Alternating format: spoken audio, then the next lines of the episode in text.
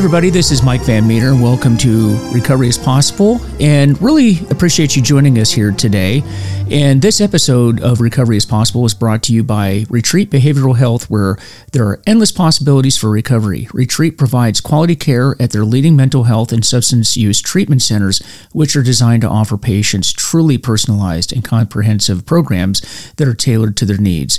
Retreat substance use in mental health treatment centers in Palm Beach County, Florida, Lancaster County, Pennsylvania, and New Haven, Connecticut do everything in their power to ensure that patients receive the highest quality treatment in a safe and comfortable setting. Reach out today at retreatbehavioralhealth.com or call at 855 802 6600 for more information.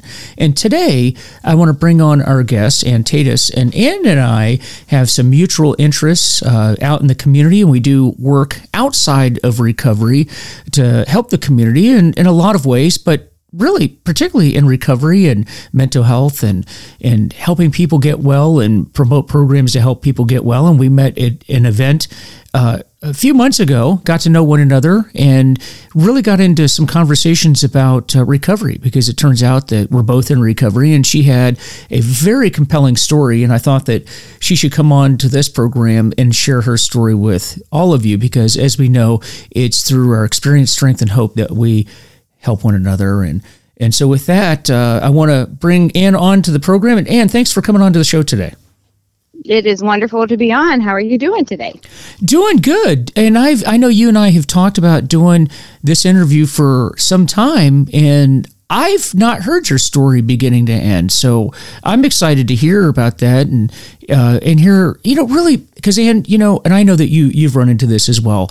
When I go to recovery meetings or in treatment, um, when I I work in a detox center right now, all I hear about are the problems. You know, I'll ask patients, yeah. you know, why are you here? They talk about, well, this happened to me. I got divorced. I got, you know, lost my job, whatever the case may be. And I always tell the patients, no, you're here because you're an alcoholic or you're an addict, and that's a very mm-hmm. serious disease. But they always focus on the problem that brought them there. But what I'm interested in hearing about, and I want to hear from you, is what's the solution? So tell us a bit about yourself and, and what brought you here today. Well, um, I'm one of the, I'm not, you know, I, I have friends that, and I'm a lot of people in recovery that were long term addicts. Uh, you know, I'm on the other spectrum where I went from completely successful stockbroker, you know, in my 20s. I mean, I went to rock bottom in, in less than a year. Um, and, you know, and uh, it was shocking, you know, to me, to my family. Um, but coming from a family who thought that they would um, love me from now on, I, they would have loved me to death.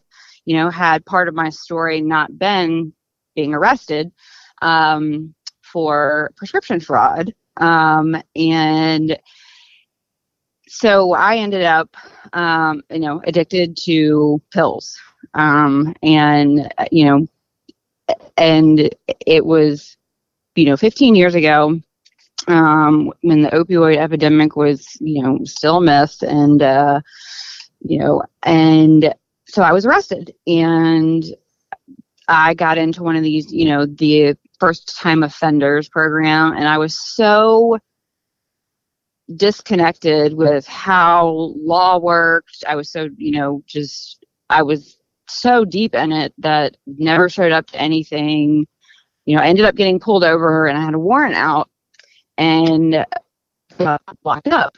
And I was in such bad condition that the judge, um, Judge Rockwell in Chesterfield County, who had seen me the first time, as soon as he saw me when I was, you know, brought up, and he was like, he, at, you know, I was not married at the time. He said, Miss Craft, and he was like, you have such a beautiful mind. You're so educated. I see so much potential in you that I could you know, um, you know, give you another chance. And he was like, but if I do that, I'm going to, um, you know, not allow you to become the person that I believe that you were meant to be.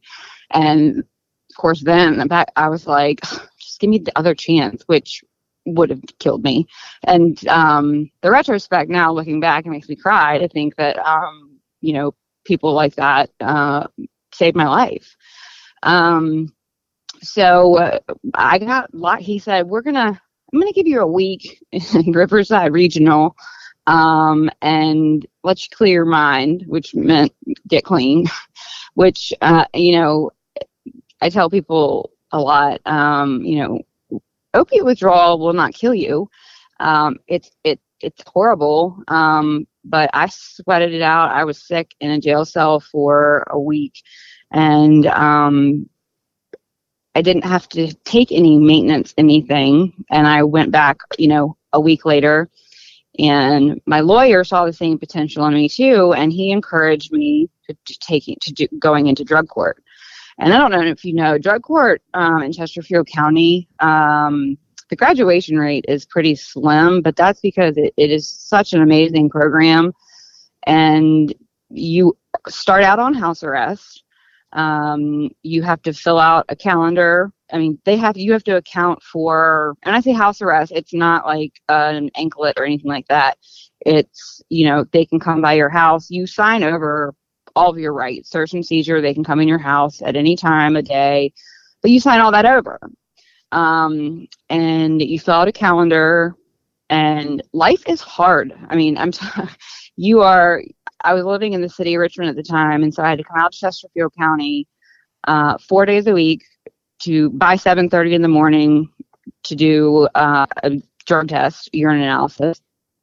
Um, you have to do, you know, therapy one-on-one with their clinicians, and you have to do group therapy, and you have to do MRT, um, which is, you know, um, like a round table with your peers and then your drug court um, probation officer. And you go through this book and it's essentially teaching you how to like build life. Like how many hours a day was one of the exercises that sticks out in my mind? There are and what you do with those hours in a day. And it it's teaching it was like teaching you how much life is wasted uh, whether it's watching tv or and you have to give um, testimonies.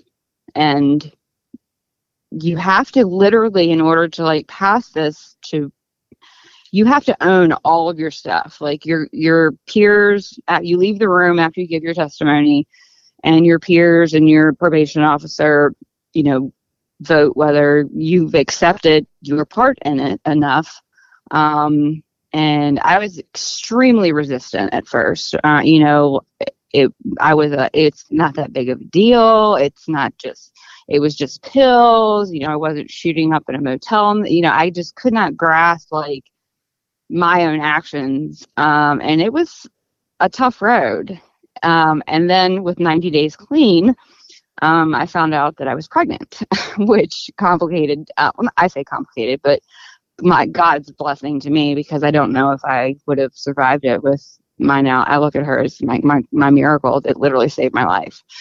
Um, so uh, you move phases and um, two and a half years, and there were people that were had been in there um, four or five years. Um, I mean, it, and as you move phases, you get your rights back. So um, off house arrest, um, and then, you know, and in the meantime, which is a key to thing, is that in the midst of all this, you're calling colors and you have to work 30 hours a week, turn in your slip, your paycheck, you know, and um, they can come to your work. So finding a job taught me, you know, where you have to be upfront honest about what um, was hard but I found the perfect job. I mean, it ended up also shaping who I was. So, I mean, adding that into it, the responsibility of you have to be a responsible, you know, contributing citizen.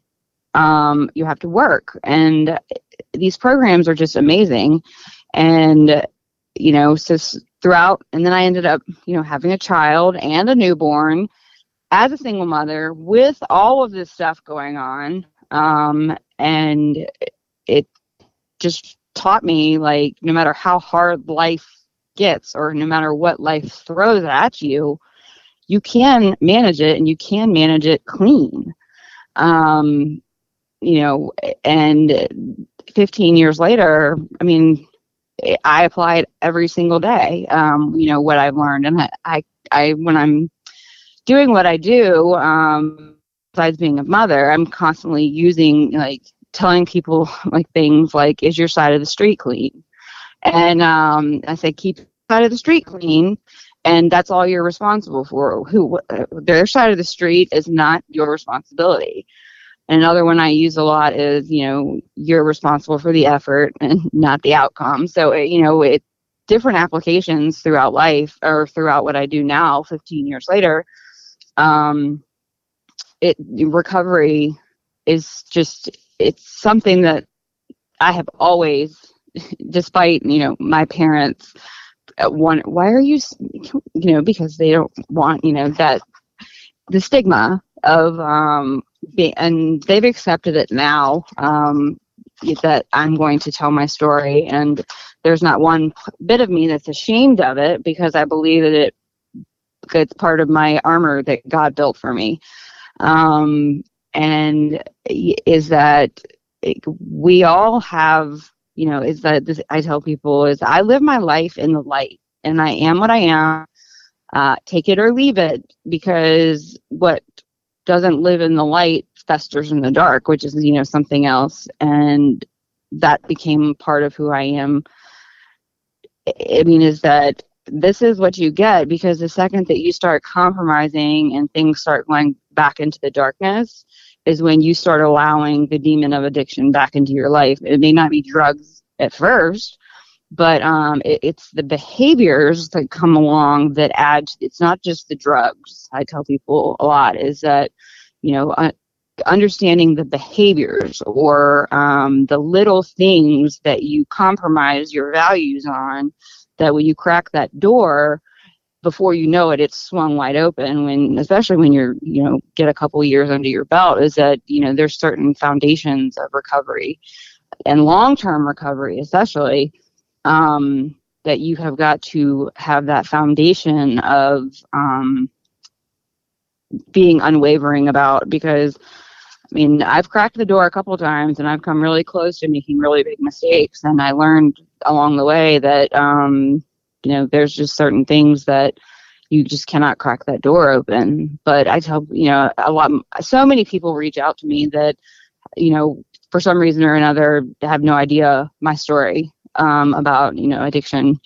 And when they find out, whether they've got 30 days or 90 days, um, as I tell them, and I'm like, I know it, it's horrible right now. I know that it seems, it makes me cry. Like, I know it seems so hopeless right now, but, um, there is so much beauty in this world. And, um, I tell them all the time, I'm like, just hold on tight and I'll be there for you. But, you know, I look back 15 years and I can't even believe this much time has gone by. Sorry.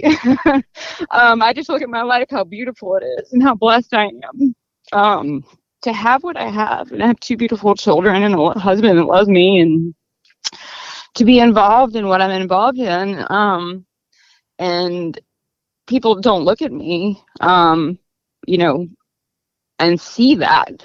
And it's it's shocking to people um, a lot of times when they find out, and I'm like, I'm like, why? Why is that shot? Like, we all are flawed humans. We are all um, you know none of us are perfect um, and but I mean, you know is that there is so much beauty and um, recovery is an amazing thing and it is a hard process but um, you know the community is you know and what you do is amazing and being a voice because if my story was just that to be kept hidden in a closet or put away and never talked about again, it, it means I went through it for nothing, you know, and I don't believe that any of us go through our struggles or our, you know, trials in life. Um, and to not spread the survival as hope. And, um, you know, there's, like I said, there's just so much beauty in this world that addiction just, I mean, I can, I'm just sitting here and I'm just, I can remember, uh, how hopeless and it just it just drives you darker into the hole. Um, and even seeing, you know, a crack of light when you're that deep into it is impossible. Um, you know, and but there's just there's so much beauty in this world, and life is so wonderful, and I just feel blessed that God gave me a second chance, and um, you know, and and I hope that what I do every day is that I carry that you know that message in one form or another um, for this generation, for my, for, you know, for everybody. Um, and it may not be you know re- recovery or addiction related, but in my heart and in my mind is that it, it's all interrelated. Um, but yeah, it, I mean, even when I got to 10 years, I was like, whoa, it's been 10 years. And now it's been 15 years. I'm like, like, God, how wonderful, like, yeah. is, is God, how wonderful is all of this? I mean, it's, um, it's amazing. You know, you, you hit some really good points too. And that is, let, let me just kind of backtrack uh, a little bit. And by the way, congratulations on 15 years. Um, you know, you. one of the things that I know you and I have talked about offline, and a lot, particularly newcomers, this idea of stigma and shame, it, it's really prevalent amongst you know the the new people that come in. And I know the patients that I, I work with, that's something that they really struggle with is this this idea of shame and stigma. And I always point out that a couple of things about that. Number one, um, number one, I have not met anybody out there that doesn't know somebody that has an addiction issue. So this is really an issue. There are, and there aren't many issues on planet Earth where you can say this issue affects everybody.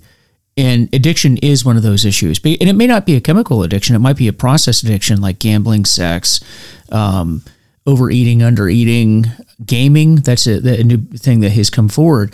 And so everybody experiences it. And then what happens is um, people will then downplay the addiction in order for it to not sound so bad to them. And I think part of that is the addiction trying to protect itself because this is the only disease that tells you that you don't have it and then tries to protect itself. And I'll give probably the most common example is when I say to someone, you know, what what brought you here?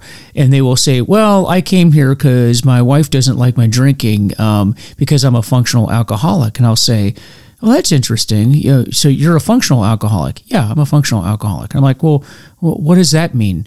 And they say, well, um, I, I go to, I haven't lost my job. You know, I so I go to work and I and I'll say, well, oh, okay. So if your wife was sitting here right now, I would have uh, your I would say to your wife, "Hey, don't worry, Bob here. Uh, this is all under control because Bob here is not really an alcoholic. He's a functional alcoholic. So uh, there's nothing here for you to worry about." And I'll look at the wife, and she'll look at me and go, "Are you crazy?" His life is an absolute mess. Uh, he, yeah, it's shocking. He still has a job and those are on the days that he goes in or isn't late or you know all the you know the productivity is down and on and on and on. And the the reason why people downplay that is because we don't want to just admit that it is as bad as it is. And that's and part of that is the stigma. So it's it's the disease protecting itself and then the stigma. And like you you talked about you know things that are in the dark um, are going to tend to, you know, mushrooms, you know, grow in the dark. And we got to put light on on that. You know, we got to put light on our addiction so we get well. And um, is that something that, that you've noticed as well? That people just, you know, in our own minds, we, uh, it, it seems like more people would get help if there was less stigma around the idea of, of getting help. Does that, does that make sense? And do you agree with that? I, yes, I mean, I work in the community. I mean, it's what I do 16 hours a day, and it, it's not the like the front runner of like the opening conversation, but you know, I would say nine times out of ten, someone, sometime when I'm speaking or no, w- with whatever I'm doing, is that it it does become part of uh, the conversation, and I do offer it up, and I cannot tell you how many people um, I see in an audience or in a conversation or on a chat thread or whatever I'm doing, um, that whether it's a parent or someone going through it or somebody who has a relative or, you know, that they thank me and um, is you break down the stigma is that it is, you know, it is something that everybody goes through traumatic events in life um, in one form or the other. And it makes us who we are and it's um it, and it's nothing to be ashamed of especially when it's something that you overcome and it's giving you power um and if i don't if i don't share you know the experience strength and hope with other people um then it, you know it I I am still kind of living in the addict mentality of um, hiding things. Um, and but it, it's beautiful every day. You know, I, I would say probably it's not every day. I mean, a couple times a week that and somebody reaches out um, and thanks me or asks me for you know advice or um, you know is that and it, it, I some people are not comfortable enough and it's just not in their human nature to be upfront about it and nobody uh, not, many people will not be as public about it but i think it's also within ourselves is the acceptance that um, we are who we are and we've made our mistakes.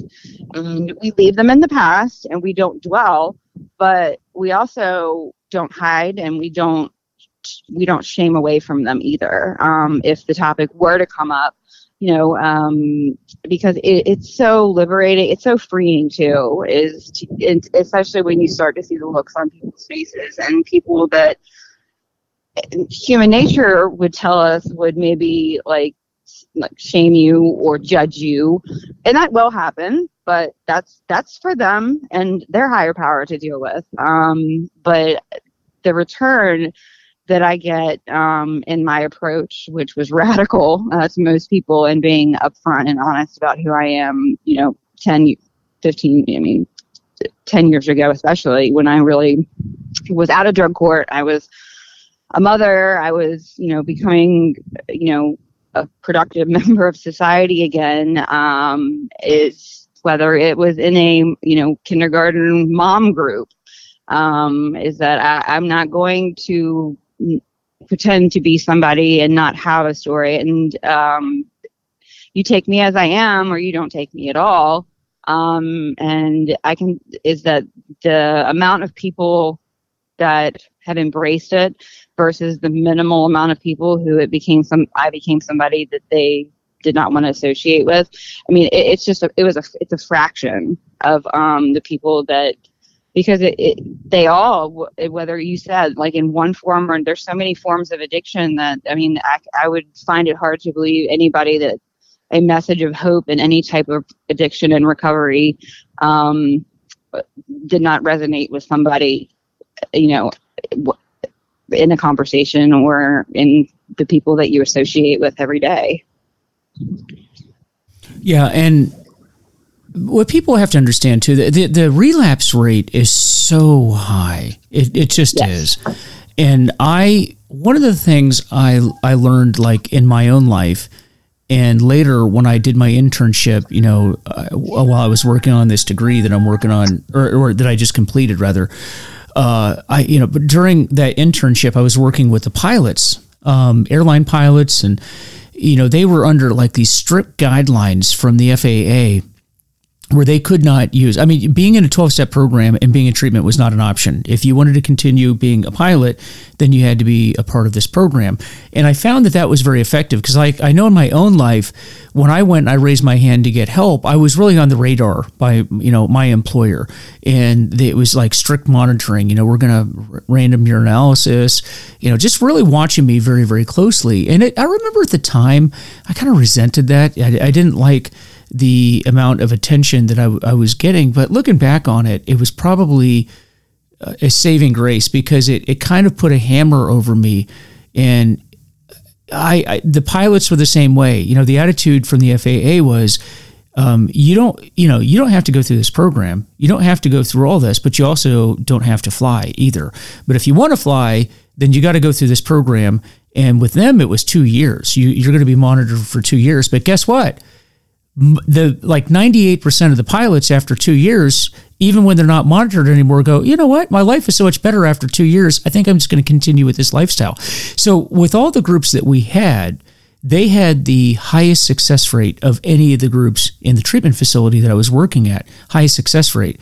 And i think that there's something to be said about having that monitoring like you did with with drug court um, where it wasn't just on your own because early recovery is tough. It is because your body is changing physiologically, the neural pathways are reforming. Um, you know, many many people are malnourished and they got to get the you know B series of vitamins up, serotonin levels up, GABA levels up, and And then on top of that, you're you're dealing with whatever wreckage you created, you know, with just your use in the first place. And that's a tall order for most people to get through on their own. Would you would you agree with that or what are your thoughts? into what in my life had brought me to that point and it, you know um is, i mean I, I, you know i've always people that did it bare knuckled on their own um without all of those resources um is you know that's why and unfortunately when you're especially when you're dealing with like opiates or heroin is um but especially heroin you know i can't tell you in like my first two years um because the heroin relapse because um, on that one, I'm just going to do one more one more trip out, you know, one more, and that one more um, is the one that killed them. Uh, I, I, think in my first two years, um, and you know, it was 15 people, and um, but you know, is those the, those are the people. They also learn too is those are the people that go to meeting like four if they have to that's what they have to do you know four meetings a day um, to go and to get that support um, but if you it's like you know if you want it bad and think about you know how i tell remember is think about how when you wanted your drug like your how hard you went after it to get it um, is that the same mentality that you have to have when you want to stay clean is as hard as you wanted to go get your drug when you have that itch or you have to go out and find what you need as hard as you went to go find that drug. Um, you have to go find with the same um, passion and obsession on the you know is that you have to go find what is going to satisfy it um, to make yourself feel better, but not on a high level this time, but on a like spiritual, emotional, physical, whatever it is that's making.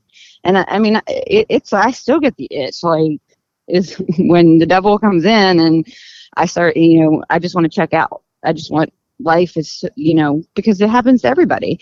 Um, but having, you know, I, I don't I'm not I don't come home and have a drink after what I do. Or I don't have is that you have to find other you know vehicles other mechanisms um to and you know and for me it's been not so much seeking out help but offering it to others is where I've really started to make strides and those needs or that itch becoming less and less is the more of myself that I offer um, the because I get back from them as much as, as you know I give them um, is and that's really where I've started is that you know spread, spreading the hope and freely offering it up um, is where I have found that uh, I have started to actually beat it more than I was when I was you know, looking for help for myself,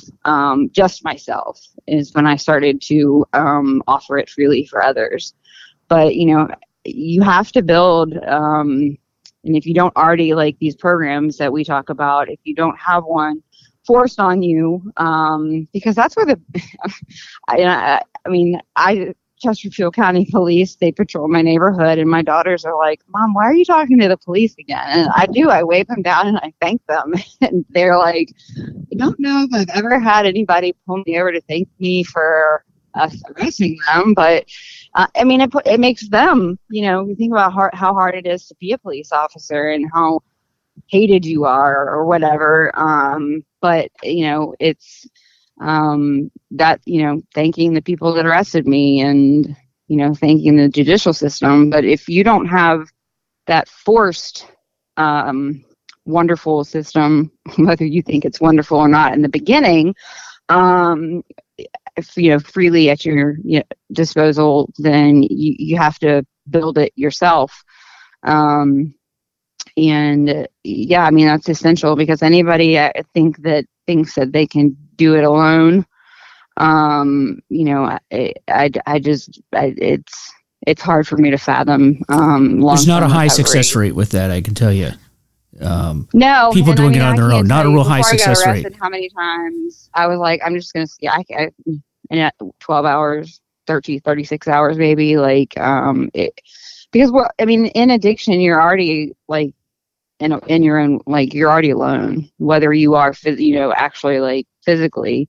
But I mean, you're in a place that's the darkest, deepest place ever, and to imagine pulling yourself out of that alone, um, it, I mean, it's I mean, it, it, in in my experience, is it it's it's near impossible. Um, and so there, I mean, that's why the community and doing things like this and us talking about it openly, and you know, both of us, um, you know, with you know what we do out in life is, um, but you know, not being ashamed and talking about it on a podcast and um, telling people that you know that you know that's carrying the message that's giving somebody who's listening who might be hanging on to that last thread before they go make um, you know a mistake or something is that um, it's so important and especially in this day and age um, people are m- more accepting and more res- you know responsive to the honesty and the um you know owning who you are um, than 10 years ago. And I think that it really sets an environment for where the, the direction of how recovery and how addiction and um, and how addicts themselves, um, you know, are perceived, and it gives everybody. I, I, mean, the people that I've come across and from what I do is um, it's really positioned um, it to be a place of hope versus one to be judged by. Yeah, because again, everywhere I go, when I start, when I talk about my story, some invariably somebody will come up to me and say, "Hey, I need to talk to you about a loved one." In fact, as I'm sitting here talking to you, I have someone that just reached out to me as I'm sitting here saying, "I need to talk to you about you know a loved one of mine." It, it's it's everywhere. It's it's prevalent, and it's only yes. getting worse. You know, particularly with the um, opiate epidemic that we're going through right now, particularly with fentanyl. And I'll tell you, if uh, I, I know everybody in the public realizes that fentanyl is bad. It's, it's permeated our society, but I will tell you, it's actually worse than most people realize, and it's bad. It is. It is really. I work in a detox center right now. Uh, the same detox center I'm working in right now, 10, 15 years ago, it would have been all alcohol, maybe some cocaine, heroin every once yes. in a while. It mm-hmm. is all like when we have patients that come in just for alcohol, it's actually kind of surprising to us because it's we're just not used to that now. we're just so used to so much fentanyl right. coming across that when somebody comes in, oh, I just drink, and we're like, well, what else do you do? Nothing. I just drink, and we're like Really? Yeah. Wow, that's, that's unusual. That's the scary part about fentanyl. So, you know, you know, when I started using, you know, in the early 2000s, um, you know, pills weren't even, you know, that it had just started to, and then that's when it hit its boom, and um, that's when doctors were giving out, you know, 200, you know, pills, and you could get three refills. I mean, and you know, so when that crackdown came and all of the limitations on um is then it was back to like street heroin.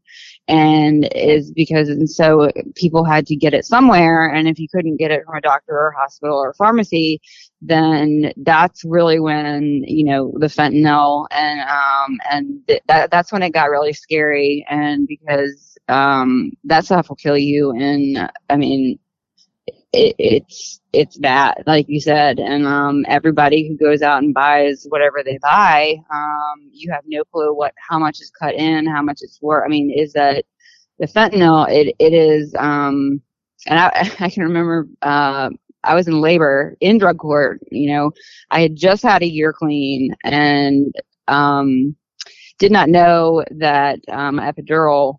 But as soon as, and so I can remember laying there, and as soon as they gave me the epidural, I had that warm, fuzzy, you know, itchy feeling. And I, I started, I mean, panicking, like to screaming at my mom to call my, my probation officer. And I looked up at the bag and it said fentanyl. And I was just absolutely flipping out because I just was not, had not prepared myself um, to feel that again. And, you know, and so that's another thing is over the last 15 years, I've had multiple surgeries. I mean, major surgeries and you know you know but telling people is and get, getting the minimal amount of medication because there was probably i think the first eight years i was clean i never held on to anything myself. My mother um, you know because my husband was deployed a lot um, you know is that I, never did i ever hold on to anything myself. Um, and but yeah i mean especially you know in recovery is being if you're going to have a procedure um, you know, making as many people aware as you feel comfortable. Um, and no matter how many years that you have, like even now, if I at 15 years, if I was going to have to have another surgery, is everybody in my family would know, and I would make everybody would know. Everybody would know how many you know pills that I had. How many? Um, because I'm in pain. It says take one every so and so, but it's only two hours later and I'm still in pain. Uh, is that it's so easy for, and then then you get on the slippery slope, and it's a quick way down. Um, but yeah, I mean the fentanyl. I mean, and like you said, so when I entered drug court, it was pretty much all prescription medications. Um, there was a little bit. It was mainly heroin and pills. Um, we actually had two marijuana addicts and um but and she had been saying that um my probation officer that a couple years ago you know it was crack it was cocaine it was um and then when i spoke with her um last year she said that i mean the pill thing has pretty much because they're so hard to access is that now there's the i mean it's it's heroin it's um it's fentanyl. It's um Percocets, yeah, yeah.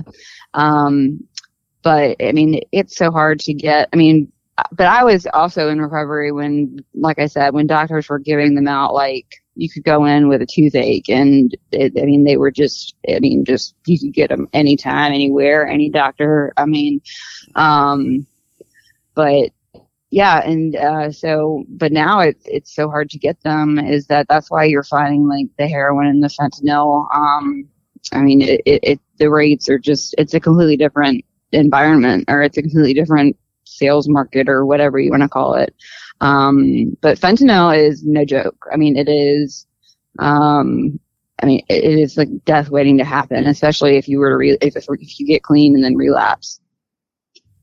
And the thing about fentanyl is you don't even have to go looking for it now. We have a number of patients that come into the detox center that swear up and down they didn't go looking for fentanyl. They were using something else, and that something else was laced with fentanyl. And the next thing they know, they're mm-hmm. in the emergency room, and that's what's yep. scary about it is it's everywhere. And the young kids are telling us they're like, Mike, you don't you don't understand. I fentanyl is everywhere in my neighborhood. Mm-hmm. It is everywhere in my school, and I'm telling you the public does not grasp really how bad this is. It's really bad. Yeah, it is. I mean, when I mean, children. I mean, it's hard for me to imagine. I mean, when you hear about you know ecstasy parties in middle school, um, you know, it's the street drugs. You know, also that have you know made the rise again. The, the things that people can you know cook up and create, and that you have no clue what's in them.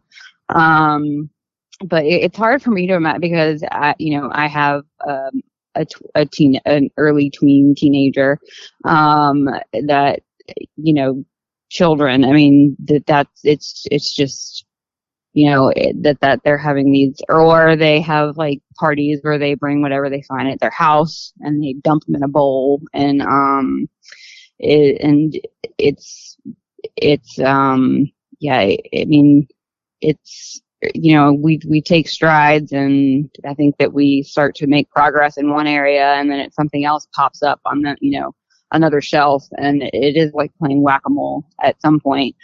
Um you know but i mean yeah um but, but there was i didn't even know what it was.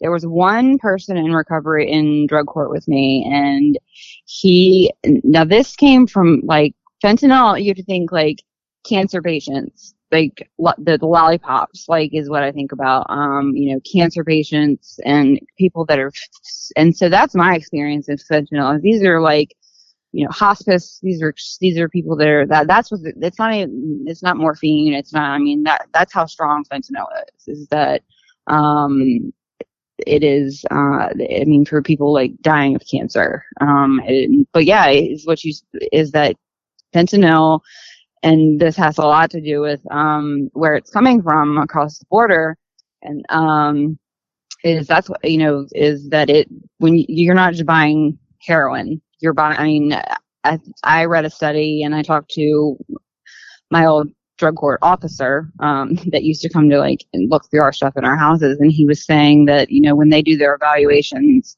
from you know whatever they acquire when they do busts or stuff, is he's like it's in it. I mean, it's in it everywhere. It's um, it's it's like a common. It, it's that I don't think that I run into any analysis of what we find on the street that does not have it in some form or another. Wow, that that is that is insane.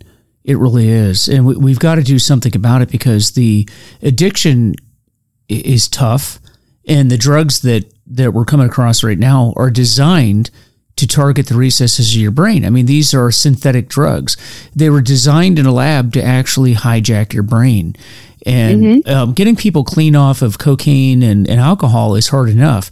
But man, when you're dealing with uh, a fentanyl addict, it's it's incredible because they I have, I've had young people sit and tell me like they would give me a college master's level description of the drug. I mean, they've researched it. It's not like mm-hmm. these kids don't know what they're doing. They've done extensive the research on it. Too, yeah. that are out there like Reddit. I mean, but you can. I mean, you. I mean, it's astonishing to me um, the amount of information that you can find um, on the internet about this stuff, and um, I mean, it, but yet they go out and they they'll tell you why it's bad, why they shouldn't do it, and then they walk right out the door and they do it again. Mm-hmm. That's how powerful no, it is. The, like I think about how many times that I, you know, no, even uh, you know, I may have had. Now this is before drug court, because um, another thing about drug court is so house arrest. Like if if you were if they were to find out you broke house arrest, which which is something as simple as stopping to buy say a soda, which is not on like if you left the drug court building to go to work and you stopped on the way to work and did not call and tell them that say you had to stop and buy a pack of cigarettes or something, that's breaking house arrest. And if they found out six months later, so you don't talk about accountability. Um, and I mean, it's a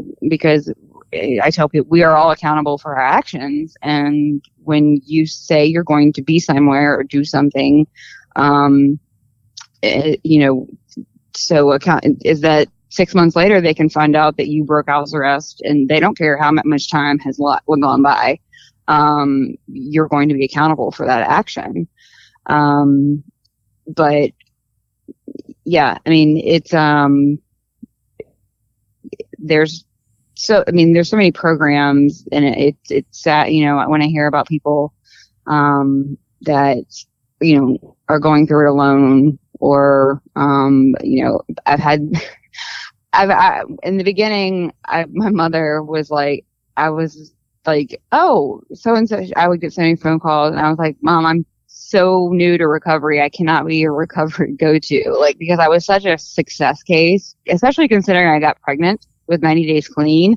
Um, I can remember Judge Rockwell on my graduation from drug court. He said, Ms. Graft, and he said, I will say this is that I did not think that you would do this, nor did I ever think that you would do this in the amount of, because I graduated in the least, I was the, the, the say hot mess. I was like the hottest mess going in.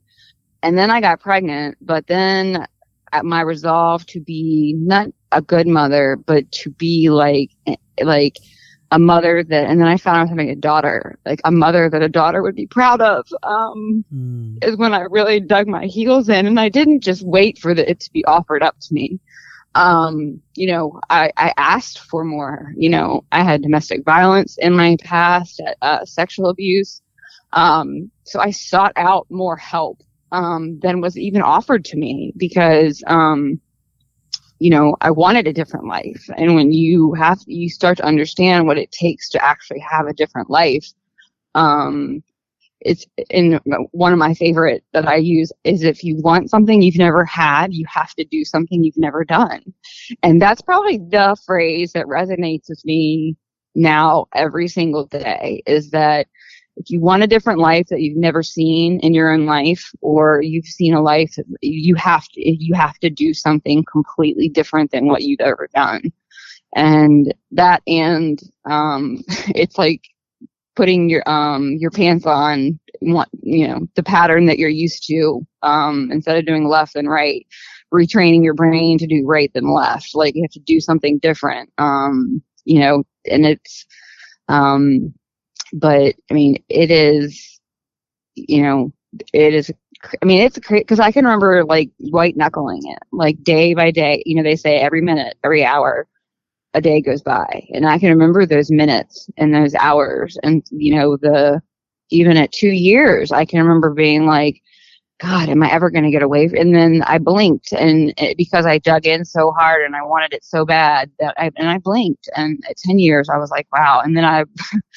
blinked again and it was 15 and you know every day it's not a constant reminder like i'm not it's not the it doesn't make me who I am. It's just a part of who I am now. Yeah, um, I think um, that a lot of newcomers into recovery they they kind of think that the 12 step programs are very cult I hear that all the time from new patients. You know, it's funny, it's always patients that aren't sober. They always say, "Yeah, I'm not into that program that you're into because it's kind of cultish." And I think that the reason why it has that reputation is because you know, when you're in recovery like we are, it's a big part of your life you know, you know, it's we talk about it so much, and and some of the other activities in my life I'm involved in. I actually have had people pull me aside and say, you know, you're known as the addictions guy. It's like that's all you ever talk about, and um, I don't know that that's true. I do actually talk about other things, but it's a lot of what I talk about. But I don't think that people understand that when you get into recovery, you kind of have to be that way. Um, I keep my you know, I'm at a, you know about 11 years right now, and it's something that I have to keep at the center of my life. But that's but right. that's also why I'm at 11 years is because uh, you yeah. know after many many relapses, I you know I just determined like you just said I, I really wanted this. I decided I wanted it, and I was going to do anything um, I needed to to do to get it. And part of that is just uh, making it the center of your. It's what I think about when I get up, and it's what I think about when I go to bed.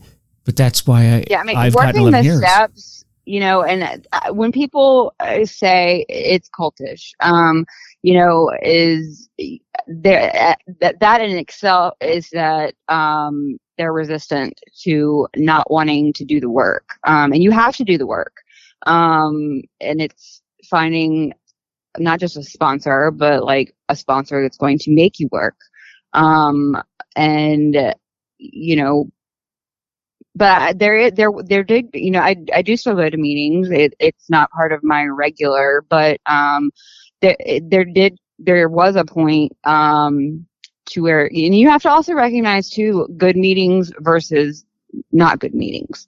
Is um, there are certain places where you just have people going on kind of to meet people that don't really want recovery and if you want recovery, those, I mean, it, it, telling is acknowledging to yourself that this is not a safe place either.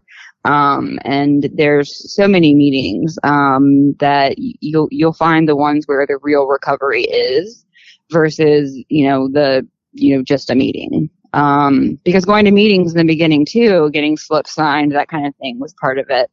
And even after so after you move, I think phase three, um, you don't have to go anymore. Um, and but you know I continue and what I found especially and I encourage I mean because I met my daughter's father in the rooms which is why they say don't do that but um with especially newly clean people um is you know women's meeting um and here in Richmond uh the women's meeting down um downtown isn't amazing is um you know because for a lot of us um you know the sex sex addiction and the drug addiction i mean it all go hand goes hand in hand um you know is and but going to because you just want a you know escape from whatever. And so when you get clean from drugs if you're in a room of um you know you know, someone was uh, your co-ed or in the opposite sex, um, you know, it is an easy replacement. And I, I so my one of my first things, especially uh, when I talk to women, is to find a women's meeting. Uh, because a lot of the issues that you know that I found that lead women to recovery is abuse of one one form or another, and it's very hard to go. And that was, I mean, the foundation. I mean, from child sex abuse to which led to domestic violence, and I mean, to drugs to escape all of it. Um, and so it's hard to talk about the things that actually, you know, um, led you to the path that ended you up where you were um, are hard to talk about in certain environments. And so finding that, you know, that group of, you know, and especially, you know, and men too is, um, you know, talking about the things that are really, really important and sharing the things that are deep in your gut and in your soul. Um, you know, it, can it can be hard uh, in a mixed environment and so you know i really that's another is that finding um, women's meetings that you can talk about. Um, and I can tell you that the one that I went to is that there was, I mean, part of all of our stories was some sort of abuse or the other, um, which never would have been talked about, you know, usually in, you know, a mixed environment. Yeah, ab- absolutely. And you just you just keep going to meetings until you find the the right group of people. And, uh, you know, Anne, I really appreciate you sharing your story with us today. And, you know, if, if somebody wanted to get hold of you, uh, is there a way that they can get hold of you? Yeah.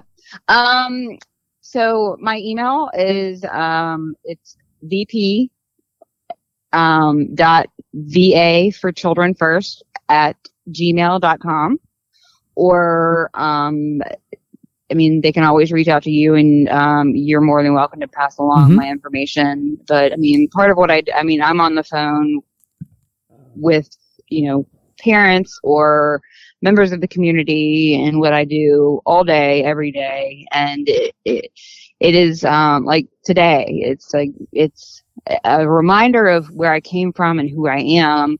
Um, and it's something that um, when I have a different topic than you know what I usually do every day, all day long, um, and you know being able to you know advocate for something different than what I usually do um, is it, it's welcoming and um, you know is that like I said is that if I don't share it um, then I, I went through it for nothing. Um, so you know anybody wants you know to contact me a parent especially that has a child um, i deal a lot with um, parents um, of children and um, that's another important aspect is i encourage all parents to go to um, you know an al-anon um, yeah. or you know some so and another you know is the relationship you know the anonymous i'm having a I, I went to the um